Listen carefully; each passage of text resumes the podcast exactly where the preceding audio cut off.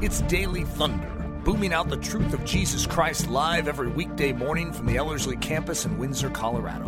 To learn more, visit Ellerslie.com. Alas, this is the final episode of my series on World War II, and I think it is profoundly fitting as the bookend for this fun project. Hey, this is Eric.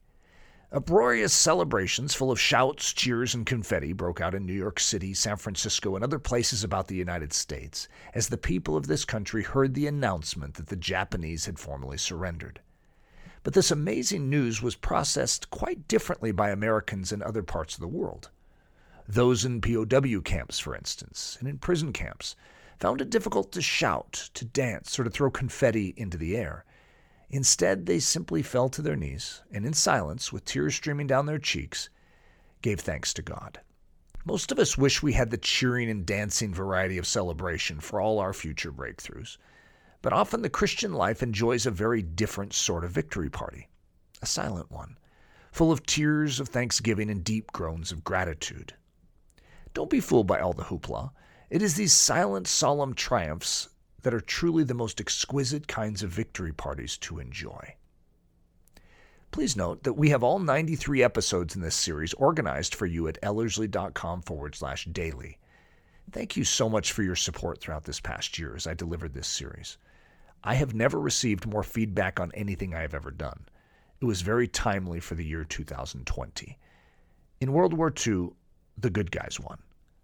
I pray the same for this hour in history. So today is the end of something uh, rather significant in my life, and I know for many of you, you've you've sort of bonded as I have with this World War II series. It's been very very special. Some just great moments in it of just profound. Uh, ideas of how they parallel World War II parallels with what exactly is unfolding today in our world. And uh, so it's, I think it's an appropriately titled uh, message, a solemn triumph. Uh, anytime you make it 93 uh, episodes into something, we'll call that a triumph. Uh, this is, but to make it through the entire World War was uh, quite a process. I had someone uh, telling me that I needed to at least get to 100. And I agree. I mean, I'm a round numbers guy. I don't like ending on 93, but, uh, and he even gave me some good proposals of what I could add in. He's like, hey, you didn't do this, you didn't do this, you'd have to rewind the clock just a little. But uh, as of right now, I don't have any plans of continuing this. This is going to be uh, the final bookend, a solemn triumph. Job 42:10. And the Lord restored Job's losses when he prayed for his friends. Indeed, the Lord gave Job twice as much as he had had before. It's an interesting triumph that you're going to see at the end of the book of Job, and yet it's not the kind of triumph that you jump up and down, hoot and holler about. Job has lost a great deal in his life, and he's gone through a great deal of suffering.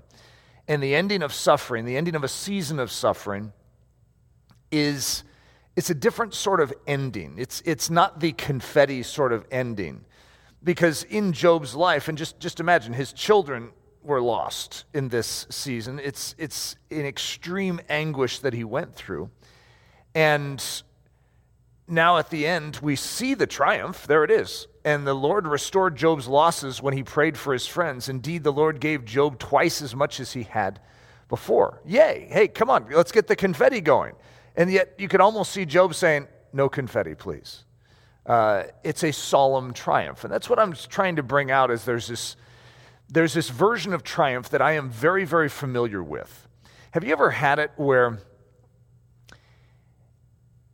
you desire something or you anticipate something and you can almost taste it? And if it happens right at this exact moment, you would hoot, you would holler, you would shout, you would dance, you would do the jig, you would hug people, you would kiss people you don't know, you don't care because it happened. But then it doesn't happen that way. And you have years of waiting for it. And then, guess what? It happens. It's funny how it mellows you in that process. And so now the, the jubilant uh, dance, uh, the shout, is tempered and it becomes a, a tear streaming down the cheek, a deep breath, almost like a collapsing to your knees before the couch and planting your face in your hands and weeping. Well, that's a strange way to celebrate, but it is a relief of a pressure that has been in your life for years. It's hard to describe unless you've gone through it. I almost feel like that's a summation of my life. Like, am I sharing my biography today? A solemn triumph? I feel like if I could say it in the depths of my being, I feel like my life has proven the triumph of Jesus Christ. The enemy has tried to take me out, he's tried to destroy me so many times over. He's tried to discourage me and say, Give up. And I'm still standing. It's a triumph. But why is it that it's not a confetti sort of triumph? because, first of all, I'm still right smack in the middle of the battle. This isn't yet done. And there's a certain solemnity to this process that we go through as Christians we don't oftentimes get to taste of the confetti version of triumph. We do, you know, it happens, but it's, it's rare. The solemn triumph is something that we are more familiar with. Now, when we enter into the heavenly kingdom, I have no idea what it's going to be like. If that's going to be a solemn triumph where we all just sort of fall on our faces and we weep, or if we dance I, I don't know. That's a really good question because I'm so used to the solemn triumph, I almost don't know how the other one works the confetti, the kiss everyone around you. I mean, that would be interesting, wouldn't it? Uh, uh, hugging, high fives. I remember when the, uh, the Broncos finally won a Super Bowl. I was in this gathering where I knew like three people there, and it was this huge Bronco party. And uh, I was so excited that I hugged people I didn't even know, and they hugged me. It was a it was a an exchange. You know, everyone was just like, you know what, you throw it all to the wind. The Broncos just won the Super Bowl. You know, all of the normal. Uh, rules of society are gone. You know, now we just celebrate. And that's rare, though, okay? And it took the Broncos winning the Super Bowl to, to get me to behave that way. So on the screen, if you're getting this via podcast, it says the adoption. Now, I've had four different children adopted, but there's one adoption that stands out to me. And its length of time is not altogether dissimilar from world, the length of time in World War II. In other words, it was a long stretch of time of great agony, times where the pain was so acute that I didn't quite know if humans could live long with that much pain with that much weight upon their shoulders. There was so much illegal activity that was taking place. It seemed like it was a conspiracy. I'm not a conspiracy theorist, but it seemed like it was a conspiracy to destroy Leslie and I and this ministry. And there's, it's a deep well. For me to go into it, it was like a plot hatched to see if it could snuff us out. But it involved two little children down in Haiti. And it was malevolent, it was evil, but the children were precious and they were caught in it. And I still remember, you know, there were, there were moments along the way which were so challenging, so difficult. So many moments, I'd say at least five moments in the process where it was absolutely impossible. There was no more light shining. You know how you at least usually have a sliver of light? Five different times when the door shut and God was testing my soul. And I stood and I said, I believe in my God that He has started something, He will bring it to completion. I refuse to despair. And so you can, of course, you guys could see the end. I couldn't in the moment. Those two did come home. The impossible did happen. But it's interesting because when we finally got, I think it was a text or a phone call. I don't remember how it came in. Maybe it was an email. I just remember where I was.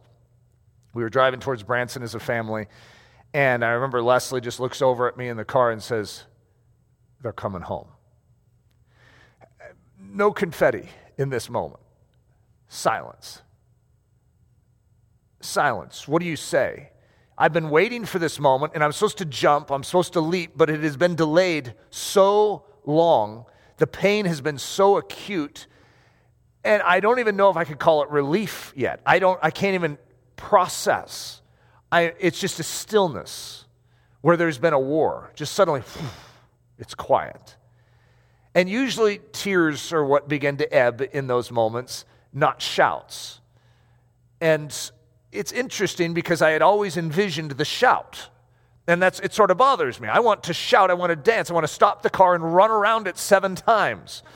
And I want to show my kids how to celebrate. And yet they're sort of seeing daddy celebrate. But they're seeing what a Christian oftentimes goes through. That this isn't the end for us. We're in the midst of a war, and it is a war torn world. And our little triumphs, which are gigantic, they really are, are sometimes even hard to swallow and know how to appropriate because they are so delayed oftentimes in coming. Jeremiah 31, 8 through 10. I don't know, it sort of summarizes this. Behold, I will bring them from the north country and gather them from the ends of the earth, among them the blind and the lame, the woman with child, and the one who labors with child. Together, a great throng shall return there. They shall come with weeping. Wait, wait, wait. This is like a triumph here. They shall come with weeping and with supplications I will lead them. I will cause them to walk by the rivers of water in a straight way in which they shall not stumble. For I am a father to Israel, and Ephraim is my firstborn. Hear the word of the Lord, O nations, and declare it in the isles afar off, and say, He who scattered Israel will gather him and keep him as a shepherd does his flock. And I sort of have felt that in my life, that I'm gathered together by this great shepherd, and he's leading me but I come forth with weeping and supplications out of my captivity. You know, it's one of those types of things. Like, that doesn't make any sense. Why am I, I'm being freed, but why is it that it's such a somber thing? It's not somber in a negative sense, it's amazing, but it isn't full of triumphant shouts and dancing the 48 months. So uh, there's a few around here in the staff of Ellerslie that I don't think we've officially titled it, but maybe this is the official titling of it the 48 months. I'm going to say roughly 48 months. Technically, I don't think we counted. When you're in the midst of a trial, oftentimes, you know, when you're in a prison cell, you'll make your marks on the wall and you'll count everything. We didn't know we were going to go. You know, when you go into a prison cell, you know you're going into a prison cell. When you're going into it the 48 months, you don't know you're going into the 48 months. So you didn't know to start checking off the months. And so there's a few pieces of data that I don't know are going to be fully accurate. They're just close, okay, like 48 months. We usually just say four years. It was about four years. In fact, it probably was even longer, but that we were in that prison, so we just didn't know it. So somewhere around that time, we started, you know, putting the, the chalk marks on the prison wall. But it was a season here at Ellerslie for our team where extenuating circumstances, bizarre things, various things happened that strangulated our financial cash flow. And so out of those 48 months, we had, and this is a rough estimate, around 39 to 40 of those months, about a week before the first of the month, where is where most of our expenses are, payroll to start out the month we didn't have enough money to cover it. Hey, now, if you've ever gone through that once in your life, that's hard. Even if you're just a single person and you don't have money to pay your mortgage the next month, that's hard. But when you run an organization, the weight of it is excruciating. And you feel it because you love the people that it affects if you don't have the resource. And so here's what I can say I, Eric Ludy, have witnessed the faithfulness of God. That was an excruciating 48 month stretch. And it was something that I would never wish to repeat. However, multiple times throughout it, we as a staff got together and rejoiced. We praised God for the difficulties because we knew those difficulties were working a great depth of character in us and that God was pruning us so that we could bear more fruit. I believe, and I, am just going to give a commendation to my team here at Ellerslie, to say that there was never a buckling, there was only a rejoicing.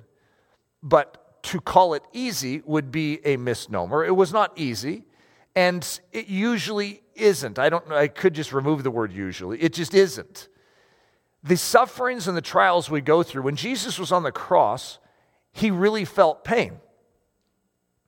And we know that God can do all things, right? So why doesn't he remove the difficulty of hanging on the cross? It's like if he's going to call me to hang on a cross, can't he numb me so I don't feel it? But there's something in the feeling and overcoming the feeling with faith that is the great triumph.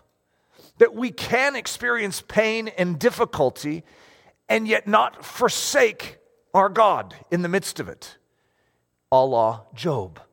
Job really did feel the loss, the pain, both physical and emotional and psychological. This was torment. And yet, in the midst of it, he bowed down and worshiped God. And when it's all said and done, it may not be a confetti sort of celebration, but there is a triumph. And this is something I know that many of us in here, because I know many of you in here, have gone through this. You understand it. The hoots and the hollers are not as familiar to us as the tear down the cheek. and yet, I don't want to trade it out. I actually think we have something very, very precious in the kingdom of heaven. And that those tears in the moment of triumph are worth far more than a jig and a dance and a hoot and a holler. I'm not saying that I wouldn't love to have a few more confetti sort of triumphant moments, but sometimes that waiting is working something far greater than just an immediate victory. So, you know, as I'm thinking about finishing up World War II, because you could say, what does this have to do with World War II?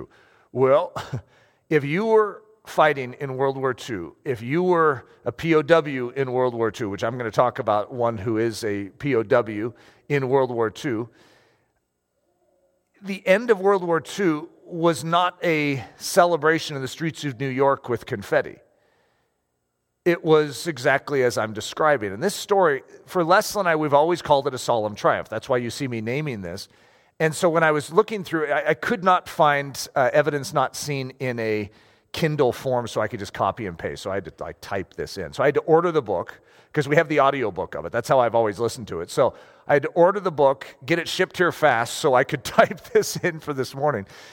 But it's interesting because I was expecting to see the word solemn triumph uh, in the book. Isn't that weird? It's like you call something that, and I'm always referring to Darlene Deibler Rose. Leslie is always understanding exactly what I mean. It's like this is a solemn triumph. And, and we're, we're both talking about Darlene Deibler, and yet the words aren't even in the text, which sort of bothers me. It's like, where did that come from? So somehow, you know, we invented our own term in the process. But this encapsulates something to me that is deeply moving. First of all, if you have never read the book Evidence Not Seen, which is a great World War II drama, it's not really about World War II, it's about Jesus Christ and his faithfulness. It's, uh, it's an incredible story, but she is in Indonesia as a missionary with her husband Russell. And they are going, I mean, these are, this is a dangerous place to be, anyways. And they're risking their life even to share Jesus in this this place. And Russell is going to get extremely sick just trying to forge a path in and through the uh, dense uh, uh, unknown of Indonesia. And uh, the Japanese are going to take the island in the Pacific uh, during World War II. And they're going to be put into mm, concentration camps, if you could say it that way. And her husband, Russell, is going to die in the concentration camp a prison camp. Maybe that's a better way of saying it. And she's going to survive and write this book, but her story is oh, wow. Uh, to see the faithfulness of God, but to see her steadfastness of soul, what she is going to go through. I, I've never gone through uh, captivity on the island of Indonesia, never done that. But I feel like I know her story. And any of us that have suffered long, standing in faith feel like we've been there. I know that prison camp. I know that guard that's yelling at me. Yet it wasn't that guard, it was something else in my life that was attempting to beat me down and diminish me and say, give up. It's like the same storyline, but different characters and different uh, environments, different context, but the exact same story that we all go through as Christians. So uh, I would highly encourage you to read the book Evidence Not Seen by Darlene Deibler Rose. It actually is possibly one of the greatest biographies ever written. So we're going to go back to 1941. Uh, Japanese, the, Japan's going to bomb Pearl Harbor. And so this is going to reverberate through the world. But if you're in the Pacific, you recognize you're suddenly threatened. And because the Japanese are ready for war and they're, they're starting to take territory. And so they, this missionary team that Darlene Deibler uh, and her husband are in, in Indonesia, are going to be listening to Filipino radio. And they're going to hear about the march of the Japanese coming towards them. And so you could just imagine what that's like. And there's this one scene in the beginning, which I don't know if this was in early 19 or late 1941, early 1942. I didn't didn't look hard enough to figure out the exact date. Uh, sorry, my spacing on the picture and the her name are off. That, I don't know how that happened. Sorry, guys. That's I feel terrible about that. Uh, but this is what Darlene said. How do you speak courage into the hearts of people when you have nothing but defeat to report? I don't know, even that line is very interesting for me because what we are facing today in America is a very unique situation where, for instance, all of you in the body of Christ need hope right now. My wife needs hope. My kids need hope.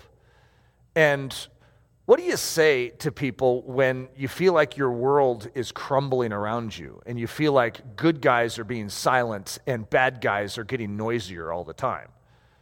It must be a, a, similar type of phenomenon to this. Let me read that first line again. How do you speak courage into the hearts of people when you have nothing but defeat to report? It'd be tough being a newsman in the Philippines in this exact hour. Yet every broadcast from the Manila newscaster held overtones of hope hope for a miracle that would turn the advancing victorious hordes of the enemy. I can hear it now, and a lump rises in my throat. The last transmission. I'm here in our building in the center of the city. The bombs are falling all around us. Background noises of planes and explosions emphasize his statement. I'm going to have to close down. A sob interrupted his delivery. Then all of a sudden we heard him shout, Come on, America! The awful silence that followed, pregnant with horror, left us sobbing. Yes, come on, America. Dear God, have mercy. Uh, all right. That happened a long time ago, but why does it feel like it's right now?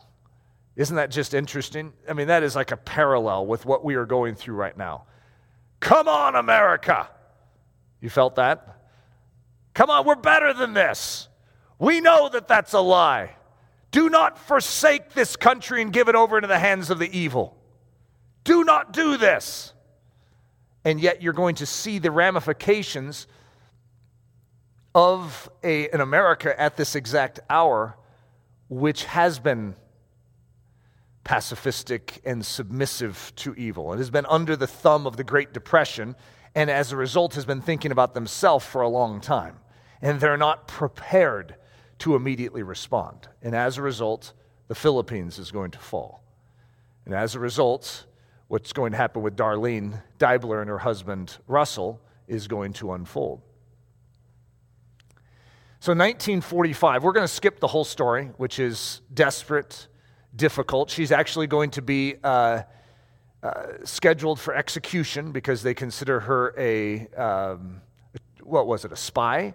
Uh, and she was falsely accused by this guy saying that she had some kind of ham radio, and so they give sort of a, a ridiculous. Their judicial system was a little sketchy, and so they're bringing her in for execution. I think they were going to. You know, they had a long sword, and they had her on her knees. You know, one of those classic Japanese executions, and she's just submitting herself to God. And in that moment, some crisis out in the parking lot happens. The guy with the sword drops it and runs out and she's just left in there, and they never killed her. And so the, her story is just spectacular. That's all I can say. It's spectacular. And I am so moved by her faith in the midst of impossible circumstances. There was no hope for her, none. And yet she clung to Jesus Christ in such a magnificent way. So in 1945, they are, the, the Japanese have been telling them that the American, uh, that they have defeated the American Navy uh, they, they said it once multiple years earlier. It's like, we defeated your Navy. And then a couple months later, they said, we defeated your Navy. And then she was like, wait a minute, I thought you already defeated our Navy. And then a few months later, we defeated your Navy. And then after the fourth time, she decided, our Navy must be pretty impressive because it keeps coming back to life. In other words, if you think that's defeat, we must, they must be scared. If they keep trying to tell us and convince us that our Navy is defeated, there must be hope out there. So you see them just grasping, holding on to, they have, they're not connected with the outside world at all. They have no idea what's happened, and they're under the duress of the Japanese. I mean, the, the difficulties are so extreme for uh, these, the, these people that are un, in this situation. Their life has been extremely hard, not just hard, extremely hard. They've been surviving. Many of them have died that are around them. So, August 1945 slipped away. Now, for those of you that know VJ Day, it was August 15th. So, we have VJ Day has already happened, and yet they haven't seen the impact of it. They don't even know that it's happened, right? So, August 1945 slipped away. Then the long awaited day came. Most of us were thinking when asked to assemble in the large open field where the memorial service had taken place, they're going to tell us we're going to be moved. Commander Yamaji, who was over their prison camp, and the second in command appeared in full dress uniform. Mr. Yamaji informed us that His Imperial Highness, the Emperor Hirohito, had announced by radio that the war was over and Japan had accepted the terms of the Potsdam Declaration for the unconditional surrender. I have seen photos of the wild victory celebrations that took place in New York, San Francisco, and similar places when the announcement of VJ Day was broadcast to the nation. Crowds singing, dancing, drinking, and kissing whomever in the broad confetti filled, brightly lit streets. It wasn't like that in Kampili. We were not safe on home soil, nor outside the barbed wire, nor half a world away from the battlefields some still wet with the blood of fathers or sons or brothers. We were still within our prison confines, still separated from, from sorry guys, I typed this in quick this morning, from our families. We had nearly four years behind us of total isolation from the rest of the world, wondering how that world had changed and who of our loved ones would be left. There was not even a conquering soldier in sight who had come to set us free, whom we could thank, whose hands we could kiss and wet with our tears of gladness. The full import of what we had just heard would come later. It was a silent celebration of tears rolling down gaunt faces, burned deeply while laboring in the sun's, sun on roads, in rice fields, in pig pens, on coolie lines, loading and unloading trucks, emptying septic tanks, faces, faces on which sorrow and suffering had etched their deep lines. For ours had been a silent war of waiting, and we had measured courage in simple endurance. There was no riotous drinking. There, was, there were no happy songs filling the air interspersed with shouts of victory. There was no wild cavorting about, just a quiet moving to and for and from among the people to clasp hands, to embrace, to whisper thank yous to those with whom friendship had been pledged in a mingling of blood, sweat, and many tears. Perhaps it is just as well that the scenes never, never were photographed. Few could understand or appreciate the beauty or poignancy of our victory celebration. The silent war of waiting. I don't know exactly what you guys are going through personally in your lives. I know what we're going through as a nation. And we have a war of our own, don't we? Because we live in a world that is unstable and its future unknown. And things are hanging in the balance. The question is, how are we appropriating these circumstances? When you're in a time of world war, and especially in the early years when they had no idea if victory was actually plausible, they just knew they had to fight. It's a very similar situation we find ourselves in as Christians right now. We see a very defined evil that has shown its hand and revealed itself. Not, I mean, most of us knew it was there the whole time, but it has revealed itself publicly and it is mocking those that hold the truth. There was someone I, I saw quoted, I think it was yesterday, that here was the quote I'm a liberal. I can say whatever I want. Hmm. Yeah, I'm glad we're being honest now. That's exactly right. You see, if you are a Bible believing Christian, you are censored. You have nothing to say. Nothing to say here. No input is allowed. And we feel it. We feel that marginalization at a very heightened level. We feel the diminishment and we feel the threat. You going to stand with the truth or are you going to get in line? How we handle these moments define our souls. This is our hour to be a Darlene Deibler in the midst of the darkest hour. And yes, if that evil is defeated, it may not be a victory celebration with hoots and hollers. It might just be a single tear streaming down our cheek, and we all just sort of hug each other and we fall to our knees, and we don't even know what to pray for 20 minutes because we're struggling to find words. Oh, it's gratefulness, don't get me wrong. It's worship, it's adoration, but it's also the end of a long struggle. That's why I say I'm not exactly sure what it's like when we meet Jesus face to face and we finally recognize that this battle is over. He says, You can set down your sword. I, I don't know, because I've never tasted it, guys. I've dreamt of it. But for most of us, we think of jubilant celebration. I don't know. Maybe it will be. I mean, if it all melts away and we are made whole and we, we, we see the victory, maybe all of it just melts and we can exhibit the dance, the David dance, you know, where we're just sort of twirling around with the, you know, the Jewish arms up like this. And I, I don't know. I, I don't know what that's going to be like, but Lord, haste the day when our faith will be made sight and the skies will be rolled back as a scroll. Oh, do I desire it. But in the meantime, I cherish our, our form of celebration. I do. And I'm not diminishing the fact that there can be hoots and hollers, and I think God delights in that too. And so I'm not trying to make those less spiritual. I'm just saying that it's not abnormal for us as Christians to have the form of celebration that is a little quieter and a little more docile. Not because we want it that way, but because of the pain that is associated with it. If you had lost three sons in World War II, and then you find out that World War II is finally ended. How do you respond? Do you dance around the living room? Or do you fall down on your knees, cling to that picture of those three, and cry? What a strange thing to do in your celebration. And yet there's pain intermingled with the victory, a solemn triumph the silent war of waiting. So here's the quote that has really stood out to me.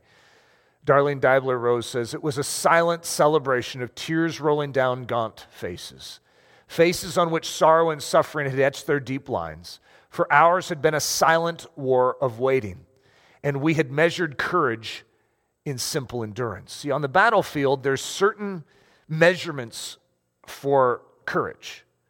It's like being able to jump out of your trench and rush towards no man's land and jump over the barbed wire into enemy territory. That's craziness because the enemy has you, you know, has a line on you. I mean, come on, who's going to do that? That's why it's called courage. Courage and craziness are not that far removed from each other, but it's it's craziness with a purpose. It's craziness that's sacrificial. It's, it's not just random, hey, I'm going to hop out of a plane and just plop to the ground. It is, I'm going to hop out of a plane and land in enemy territory so I can help win a war. What we are doing and what, what is known as courageous in all sorts of uh, different elements of life, like battle, is to stand up when it's the hardest moment and move forward. Well, when you're in a prison camp, the measurement of courage is just different because you, you have no no man's land you have no trench to jump out of you don't have a gun you, what do you what's courage there I love this statement. We had measured courage in simple endurance. Like I said, I can't speak for your soul. I can't give a state of the union for your soul. I can only give a state of the union for my soul. And I always have hope. You talk to Eric, and I'm always going to give you the Pollyanna uh, silver lining. Always, because that's what I'm built for. I'm built to encourage. I'm built to strengthen and to hearten. The worst could be happening, and I'm going to find a reason to rejoice. First of all, because God tells me to, but second of all, because that's what I really see. I see God seated on his throne. I see all things beneath his feet. I see him coming again in the clouds. I see the victory even before it happens. That's what faith is, isn't it? Doesn't everyone see this? However, I can't give the state of the soul for you or the state of the union for your soul. However, I can guess that some of you just need to hear keep going. Don't let go. Courage right now in your soul might not be to grab your gun, jump out of a trench, and run towards the enemy. It might not be to get behind a microphone and testify that you're a whistleblower and you witness some fraudulent activities. It might not be that you run for Congress.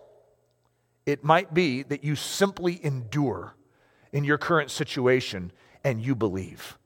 You believe that God is able. You will not stop holding on in faith to your God who has led you this far and he will not leave you now. Sometimes the measurement that we have of our spiritual life and our courage is not found in doing big things, it's doing the small things of the soul well. When I talk with men, that's how I'm going to teach them. I'm going to say it's not just that the man is going to be measured by going off to war and dying. I mean, it's impressive. But a man is going to be measured based on how he handles the individual thought that is attempting to come into his mind. And if he holds his ground and says, I will not let that thought in. You see, we are measured by very small movements of the soul because those small movements are going to define the big actions of our life. And so, if we don't rise up heroically to handle our soul in that waiting season, if, if you were around Ellerslie in the past few years, you would have heard me begin to teach on this idea of suffering and then another idea called long suffering. I understood suffering. I've understood suffering for a long time in my life. But I didn't realize the distinction of that word, long, being put in front of suffering. Why would that matter? Isn't that the same thing? Well, when you get long suffering and you're going through a situation that demands long suffering, where the time just keeps God, it's reasonable that you would answer my prayer. You've always answered it by now. Okay, there's sort of an expiration of how long a person can wait. And I think it went off a couple hours ago, a couple weeks ago, a couple months ago, a couple years ago. God, how does someone keep going? Same way you went through the shorter season. I want to teach you something. It's a gift of grace. And long suffering is very acute and extremely challenging to the soul but it is exquisite in its results. The fruit that comes out of long suffering cannot be gained by any human. It is a supernatural result. Remember the, the fruit that was coming out of the land of promise? And this territory right here, this, this territory we could, which we could just call suffering right there. Imagine if the land of promise was called the, the, territory of suffering. What kind of fruit is coming out of there? Remember those guys carrying out a cluster of grapes? Took two of them to carry it out. That's the kind of fruit we can get in that land. But to go into that land means battle, it means war. It means faith step after faith step after faith step. Don't stop now. Let's keep going, men. But we've, uh, we've eliminated so many of these giants, but there's still more. Let's keep going, guys. Oh, that's taxing. And yet, that's the measurement of the nation of Israel. How are they going to respond? They've been given an assignment. We've been given the highest calling anyone has ever received. We get to carry the name of Jesus Christ into this world. Let's do it and let's do it well. The importance of simple endurance to keep going, to not stop. If you're treading water, just keep treading. But I've been doing it for days. Ever, there's no worse kind of movie than the, the movie where people are lost at sea hanging onto the side of a boat with sharks swimming around their legs, right?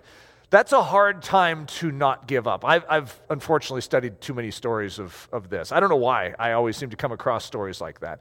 And there's two different types of people in those situations. There's people that actually will give up. They will give up. They will not just continue to live because it's too hard. I understand it. Psychologically, it just is. You got the sun blazing down, and you got your friends, you know, screaming, going, ah, uh, this is hard. And then you have the people that are like, we're not going to make it. They're not coming back. And then you have the other guy. It's like, they are coming back. Shut that guy up. Which one are we in the midst of this trial? I want to be the guy preaching out there, going, guys, there's hope. And even if the sharks are swimming around my life, they're around you, Looney, right now. Praise God. If he gets me, I know where I'm going. But if he gets you, I'm not so certain if you're going to the right place. In other words, how am I built for the hardest challenges? I feel like the staff at Ellerslie is built for right now. I believe we are built for difficulty. Why? Because of what we've walked through. The 48 months is just one of our stories, by the way. That's that we could we could create quite the the, the story uh, list here. But why did God give us those months? So that we'd be fit for these months right here. 2020 was like a dream year for Ellerslie. Why? Because we were able to laugh and rejoice throughout all of that. Well, how did we do that? Because we had 48 months before that where we were learning to rejoice in situations, as far as we were concerned, were far more difficult than what we went through this year. Praise God for how He builds us. Galatians 6 9, and let us not grow weary while doing good, for in due season we shall reap if we do not lose heart. and let us not grow weary while doing good for in due season we shall reap if we do not lose heart. So, right now, in your individual life, but I also look at it as the church and I look at it as our nation. There's a King Kong sized battle right now. And this is not the time to stop treading water.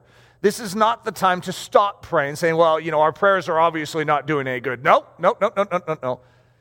How many times could Darlene have said, God obviously has forsaken me? One year in a prison camp, and he has not even come through with a pamphlet from the skies to remind me that, you know, the Americans are doing something, that there's some hope. I don't care what it looks like. Hold on. Truth always wins. Light is greater than darkness. Remember the truth in this hour. Hosea 6:11. I love this line. Oh, also, O Judah, a harvest is appointed for you when I return the captives of my people. I like this thought. A, a harvest is appointed to you. That's like God speaking to us right now. A harvest is appointed to you. You see, what is, most of us, when we look at the landscape of our culture right now, we're all in America, and we see the trajectory of America, which isn't good. You know, when my kids say, Daddy, what's going to happen? I, you know, I, I don't know what's going to happen with our culture, but I do know that uh, the remnant of Jesus Christ is going to be awakened and sharpened like a pencil, and we're going to be one pain in the neck to the enemy. And I like that. It's like a special forces unit. It might be small at first, but you know what? We're going to see God get his due. You see, my mindset isn't on a coming persecution. That's just the wrong thing. It's on a coming harvest. Why, why would I focus on the persecution? That's like going to the gym and focusing on the pain instead of the muscular growth. Who goes to the gym to focus on pain? You focus on what you get out of the pain.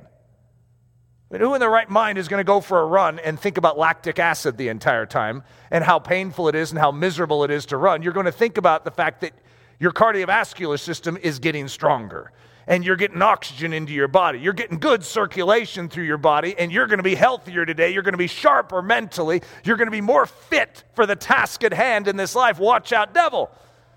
The reason we go through difficulty and pain is to get stronger. And so, if there is a good exercise season, we'll call it persecution, right? Exercise season, we come out stronger. So, who should fear that? Not us. This is what the enemy should dread. It should really bother him when we smile at the exercise season. He's like, persecution's coming your way.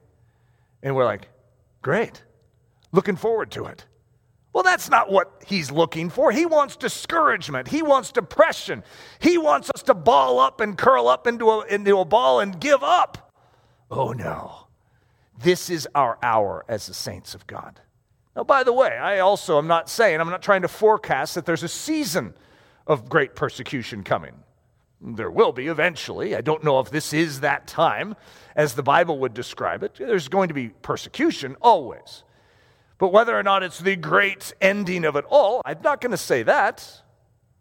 I am going to say that right now, God can steer this country, as He's done many times, away from evil and towards righteousness. So I'm going to hold on to that, just like Shadrach, Meshach, and Abednego said they're not going to bend their knee. Well, then you're going to be thrown into the fiery furnace and die. Well, our God can save us.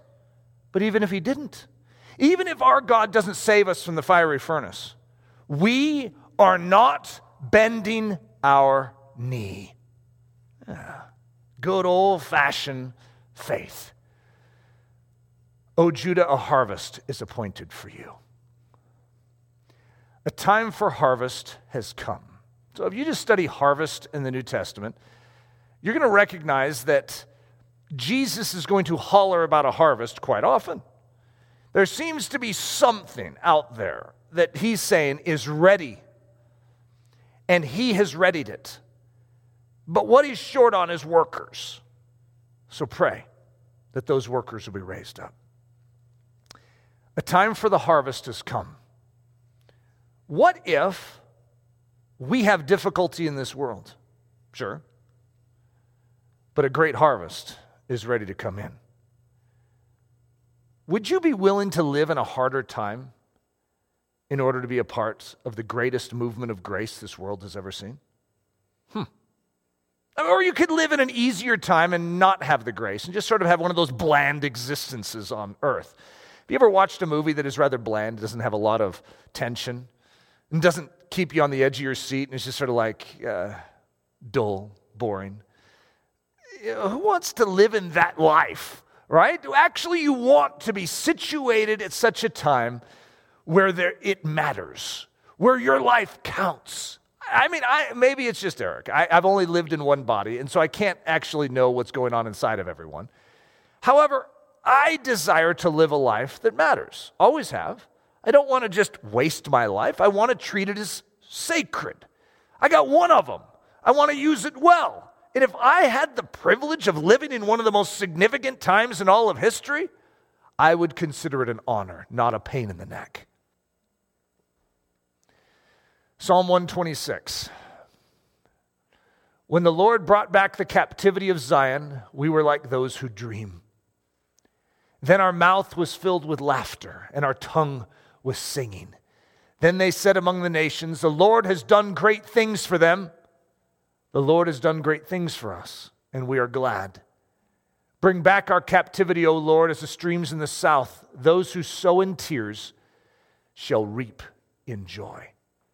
He who continually goes forth weeping, bearing seed for sowing, shall doubtless come again with rejoicing, bringing his sheaves with him. Harvest talk. Though many of us in here have sowed in tears, there's a promise we will reap with joy. This is a guarantee in the kingdom of heaven. And so, even if we are going to walk through things that the rest of the world that has forsaken God doesn't need to carry in this life. We will reap something so grand in the next life.